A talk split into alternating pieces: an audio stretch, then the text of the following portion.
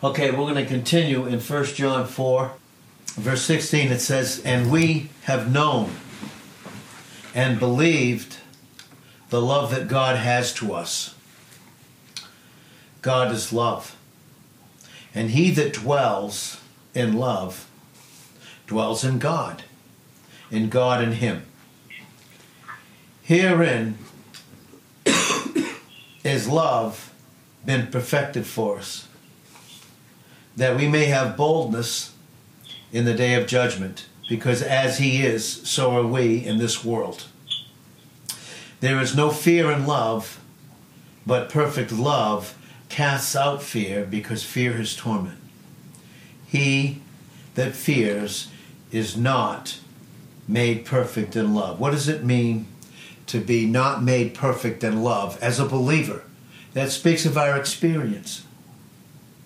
It means that we haven't been in areas of our life experienced that incredible love that's ours. We haven't been perfected in the very face of Jesus Christ, the very manifestation of that love for us. We said this morning that he is speaking here of the perfection of our acceptance in the beloved. Paul says through the Holy Spirit, and one of the greatest chapters in all the Bible in Ephesians 1 6, we have been accepted in the beloved. It's a past tense, and they are perfects. They're perfect tenses in the original language. And a perfect tense means something that happened in the past that has permanent and abiding results. So, somewhere in, in eternity past, God has always loved us. He's always been love, and He's always loved us because He's always and never been in the intimacy of His love with His Son. That Son of His has never been anyone other than the Lamb of God. He's always been that Lamb. And so, again, He's speaking of the perfection of our acceptance in the very beloved of the Father, which is his Son. And that love, and being in Christ, the very fullness of the love of the Father, is the only thing. That and that alone is what casts out all fear out of our soul. It casts all fear out of our self consciousness. Why?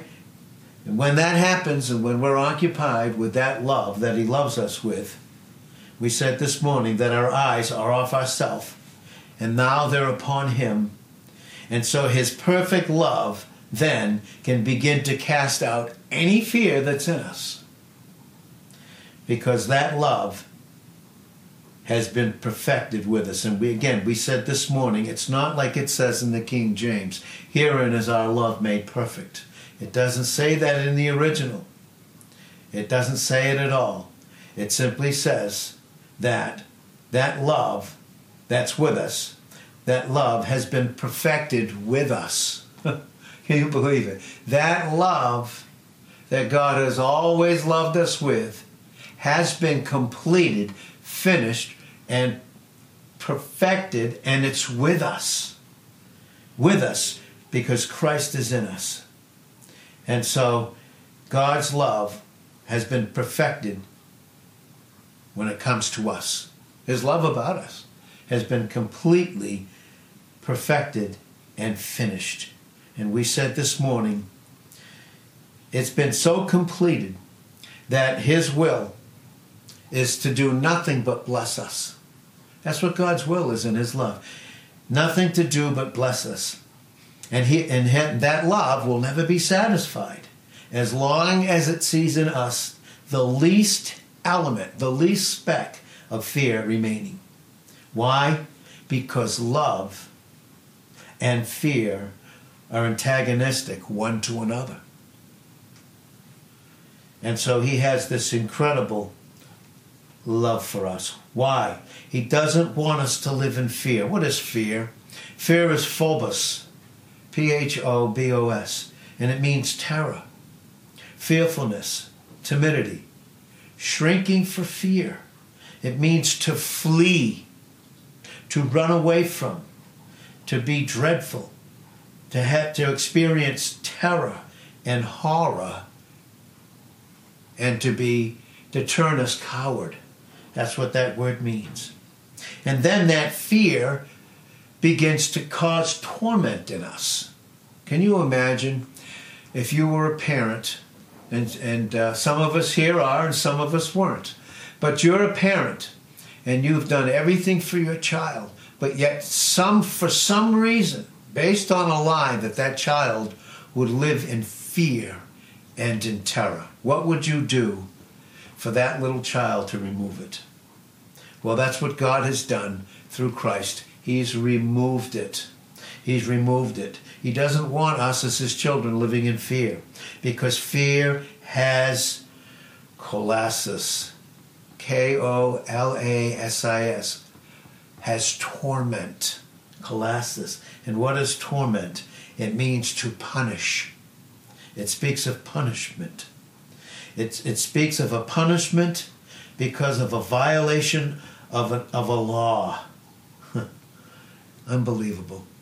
When Christ is the end of the law for us, for righteousness, in Romans 10, verse 4, to all those that believe.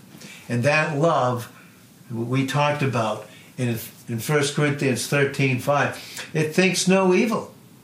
Love thinks no evil. In other words, when we operate in God's love for us, and we operate in that love for one another, suspicion will never be there. No one will ever be a suspect because love loves without suspicion. Has no suspicion. Love thinks no evil. And in 1 Corinthians 13, verse 8, it never fails. By the way, when you see charity in any translation, it is a absolutely wrong word in the original. That was put in there. In the King James specifically, the word charity was put in there through the Wycliffe translation. The word literally is love. Listen, and in this context that Paul is speaking of, that is Jesus Christ. Jesus Christ thinks no evil. Jesus Christ never fails. He never fails us. He never fails to be the answer. He is the one answer for every single question. Love has removed it. Yet we ask things at times. And I think even at times, God, the love that He's given us allows us to ask questions, like a little child would ask a parent certain things that they, they can't understand. They would go to the parent. And because of the love that the parent has expressed and shown to them, it opens up in them a capacity to ask things. Not in doubting, not in fear, but in the sense of love to open up the truth to them. Just another opportunity for God to love us. And there's nothing wrong with those kind of questions. But we said this morning too also that love, God, Jesus Christ, has found a way. God has made a way because he found a way. He had a will, and that will was completed, and that was completed in Jesus Christ. Is it any wonder then?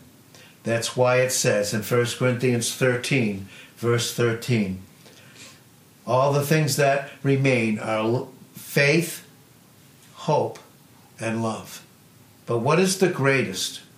The greatest of those three is love. Listen, Jesus is the greatest of all.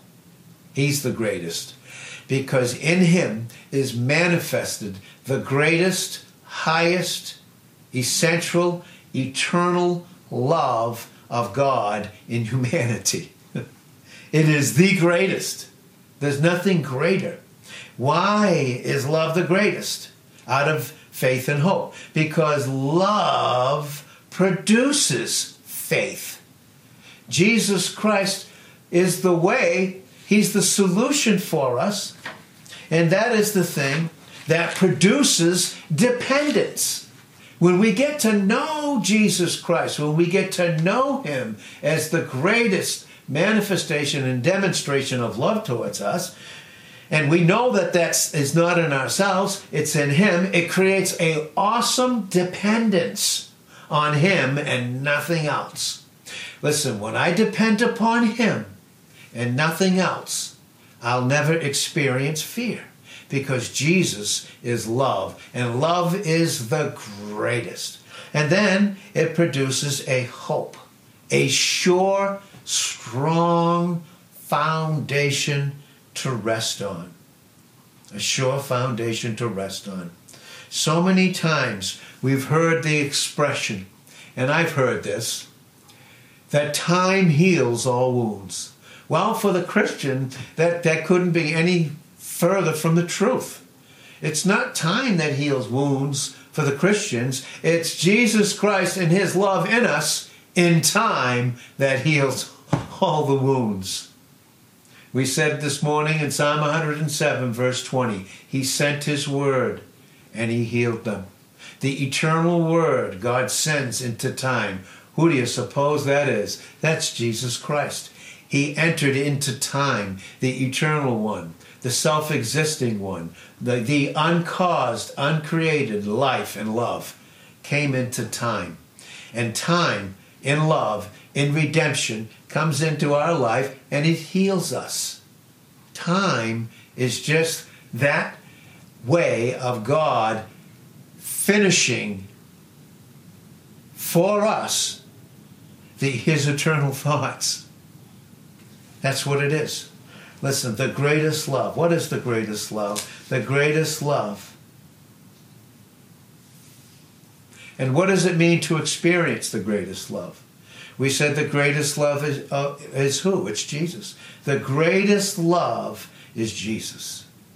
Jesus is the explanation of every single doctrine or teaching in the Word of God.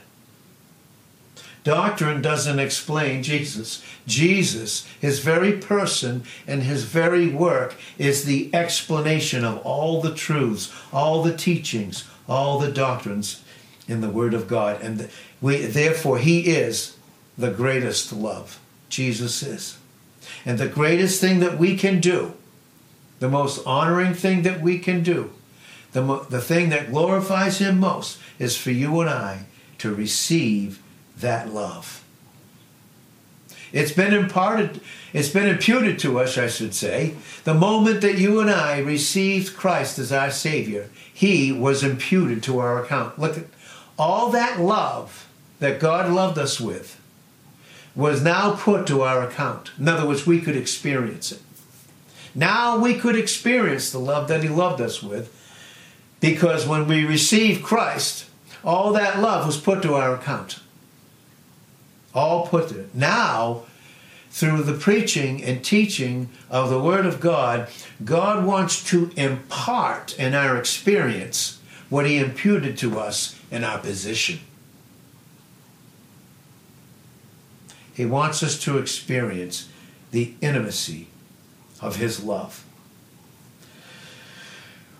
As God said in Jeremiah 3, verse 15, I will give you pastors according to my heart, which will feed you with knowledge and understanding. And that's what a shepherd does. He loves the sheep. That's what he does.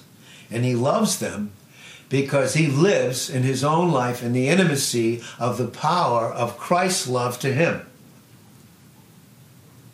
And then that, that love is imparted in a very personal way. And then what the church feeds on is not the pastor, but the same love that loves the pastor is now being imparted to them.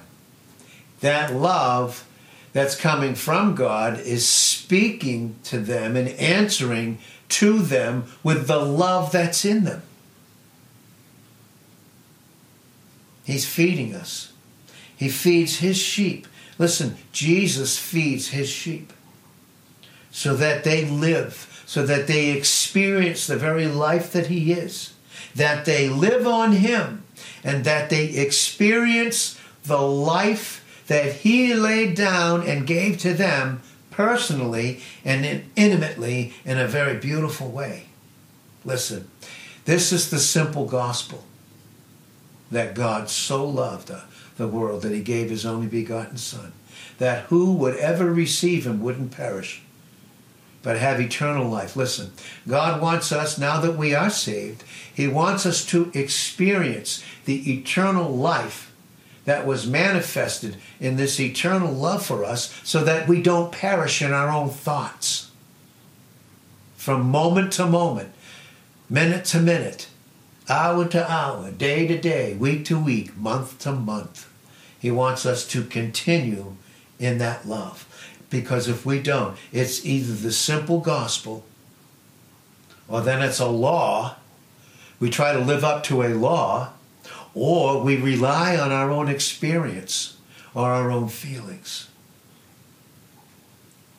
God wants us, through His love, that personal love for us, to develop an intimacy with us on the inside. An intimacy. What does that mean?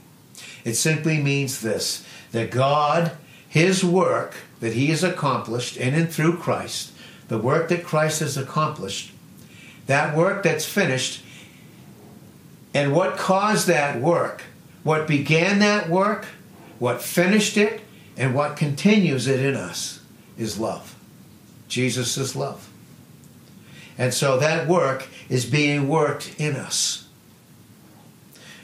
to what he has finished about God and us. God is working in us through Jesus Christ by the power of the Holy Spirit what he has finished about himself and about us. Listen, God's love has finished the work. Jesus Christ has finished the work. That's why the truth of God, the truth of Christ, is ever more and more important to us it strengthens, it nourishes our soul. Why? Because it abides forever. And nothing can drown it. In Song of Solomon 8, verse 7, many waters cannot quench love. Just can't do it. It really can't. There's no way that it can. God has this great love for us. And God speaks to us. Listen, God speaks to us this is the truth of the matter. He speaks to us, in us, and through us by Christ. That's how he speaks to us. God never speaks to us outside of Christ. God, who is love, never speaks outside of Jesus, who is love. We are to never know ourselves anything other than the very love of God manifested in Christ in us. Never. Not even on our worst day. But to never think outside of his love for us, ever. Because that's how he speaks to us. And in the midst of trouble, and in the midst of any trouble in our lives, God begins to speak to us. He begins to speak to us through Christ. And what does he do? He calms the troubled sea. That's what his love does. The power of his love. His love is creative, his love is active. And then the trouble that we were becoming attached to in our experience is broken, and now we become attached to him. And that's where I find who I am in God's sight. That's who I find. I can't find who I am in God's sight outside of Jesus Christ. And Jesus is love. He is love. And that's what he wants us to do. He wants us to cleave to him, to cling to him, to stick to him, to keep close to him. Because he wants us, no matter what, by faith. And faith will always keep us adhered to his love. And that love that he loves us with is a love that will never let us go. It's, he'll never, ever, that'll never, ever let us go. Whatever happens, Remember, we've said before in 2 Corinthians 4 7, we have this treasure in these fragile clay jars that the excellency of the power may be of God and not of us. And whatever happens to the vessel, come what will against the vessel, whatever it may, do we have the treasure inside? Is Christ the treasure? He's the treasure. He's the very treasure. He's the greatest gift that the Father could ever give. We've said before it'd be one thing if a father would give himself for others that didn't deserve it. But what kind of love would it what does it mean? Can we even wrap our minds around it? A perfect father giving up his perfect son for those who could care less, who were so weak in themselves. What kind of love is that? Well, that's the kind of love that he loves us with. That's the love. And when we become occupied with that love, then we'll never be too much occupied with ourselves. Because when we're occupied with ourselves, for all of us, there's always in the self life what is false. And there's where Satan can come in with his lies. No, we need to live by the very voice of God. And that's the only place that we can actually hear and enter in and experience the truth of his love. That's the only place. Christ is the only place where we can see that everything is done, that God alone is seen. When we receive that love and when we operate in the love that's in Christ, we, we see God alone. He's the only one we see when we're occupied with that. And then we see him as he is. And no lie comes in between the truth. No lie can come in between the truth of God's love. And what an amazing thing that is. And thank God that we can trust in that love. Thank God that we can become attached to Him. Thank God that no matter what happens in our life, we can cling to Him. And He wants to bless us. We've said before that He wants to bless us with so many things. So many things. But what He blesses us with is not our identity. We need to cling to Him who's love. And that is where our identity is found. It's found in His love for us. And that love never fails, it never fades. It's always in bloom. It never fades and falls off. It ever is the same. Jesus Christ the same yesterday, today, and forever. In Hebrews 13, verse 8. We cling to Him. And when we cling to Him and cling to the love that He loves us with, we cling to our identity. Christ is my identity. His love for me is my identity. All my value is in His love that loves me. In myself, what do I have? What does it say? What did Paul say? What does Joel 3, verse 10 say? Let the weak say, What? I am strong. What did Paul say? He said, When I'm weak in 2 Corinthians 12 9, I'm strong. What does it say in Hebrews 12 1 and 2? We're to lay aside weakness, to lay it aside. Why? Because what does it mean to have weakness? Weakness for you and I means there's nothing in us. That's what weakness means. There is nothing in us. But in Christ in us is all the strength that He is at our disposal. Think of how, how love makes us so strong. Well, thank God. That's what Paul said. I, when He makes me weak, when he shows me again how weak I am, he, then I'm strong. What is he saying? This is literally what he's saying and what God wants us to know tonight that we will never know how poor we are. We'll never even know our true poverty until we see how rich we are in Christ. how rich we are in His love, how rich His love has made us to be. It's unbelievable what He's done for us. Listen, so what is the consequence of that love? Always we have the tender, compassionate care of His love. He maintains us. He does the maintaining, not us.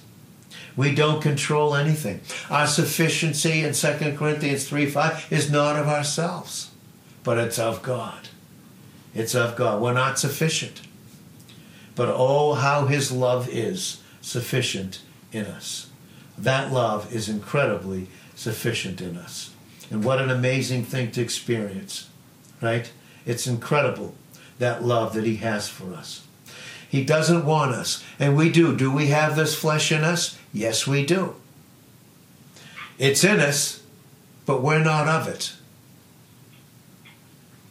It's in us, yes, but it's we're not of it. In Romans 8, verse 9. We are not in the if the Spirit of God dwells in us, the moment we receive Christ, that happened, then we are not in the flesh. We're not in the flesh. But what does Satan want? As long as he can get us to function outside of love that's made us a brand new creature in 2 Corinthians 5 17. If he can get us to be in the flesh, then Satan can make use of that flesh whenever it's in action. He makes use of it to bring in fear, to bring in torment. And we discuss those words. But the fact of the matter is, is this that when the enemy comes in like a flood, we said this morning in Isaiah 59 19, not if, but when the enemy comes in like a flood and begins to tempt us to operate in the flesh, to get the actions of the flesh in motions in us, in comes God with his incredible love. And the fact of the matter is is this that God always knows what to do because he is above all. God is love, and love is the greatest. It's the best, it's the greatest, and it is above all. Listen, in the presence of God, when we are in the presence of God, when we there, when we live there, when we're in the presence of God, His love keeps everything in us in its proper place. I'll say it again. When we live in the presence of God, in the very presence of His love, that love that can only be experienced in His presence keeps everything in us in its proper place, and nothing else but the very love of God expressed and manifested through Christ, through the power of the Holy Spirit, can keep us in, a, in our proper place, in our right thinking. Nothing else but that will do. Because if we don't have it, we said recently that then it's the human mind, the natural mind begins to work. and there's where the fear and the torment, the works, and the performance come into play. Finally, I want to say this. Listen, God knows what He's doing. He knows exactly what is what he's doing. He had to save man. He had to save man by himself. Did he not? Was it himself alone through Christ that saved us? Was it his way? It was his way. It was his way. And he wants us to live in his presence. Remember as we close Psalm 16:11? Well, 16:8, I have set the Lord before my face. Therefore, I won't be moved. What does it mean to set the Lord before our, our face? It means we see in Jesus' face all the love that He is, that we face. That's what we're to face every day. We are to face, have a face to face meeting with God where His love can be manifested to us. And in His presence, This is the greatest place to live because in His presence we live in the forgetfulness of self. Because self is the greatest enemy that we have. In self, there's where fear and torment is, but not in that love, that love of God that has been absolutely perfected in and through us by Jesus Christ in the most intimate way. So, Father, we thank you for the beauty of your love. We thank you, Father, that you always give us what we need and everything that we need. It to start our moment, every single moment of every day, is a clean, clear, always fresh perspective from the riches of the love of Christ. And that is the thing that purifies us, and that is the thing that keeps out works, it keeps out performance, it keeps out imagination, it keeps out impressions that aren't from you, that work against us, to cause us to live in self consciousness. It's the only thing that will do it. Thank you, Lord, that it is your love, your intimate, personal love. Is, that's the only way that we can discern everything. It's the only way. It keeps out deception. That's what the love of God does. It keeps out deception. It keeps out denial. It keeps pride, arrogance, resistance, and rebellion out when we are occupied with His love. And thank you, Lord, for the times when you have to come in and you break that vessel. Thank you for your faithfulness to do that because it's only love, in, in perfect love, that will break that vessel so that the love flows out. We can experience the intimacy of a love that has been perfected with us. In Jesus' name, amen.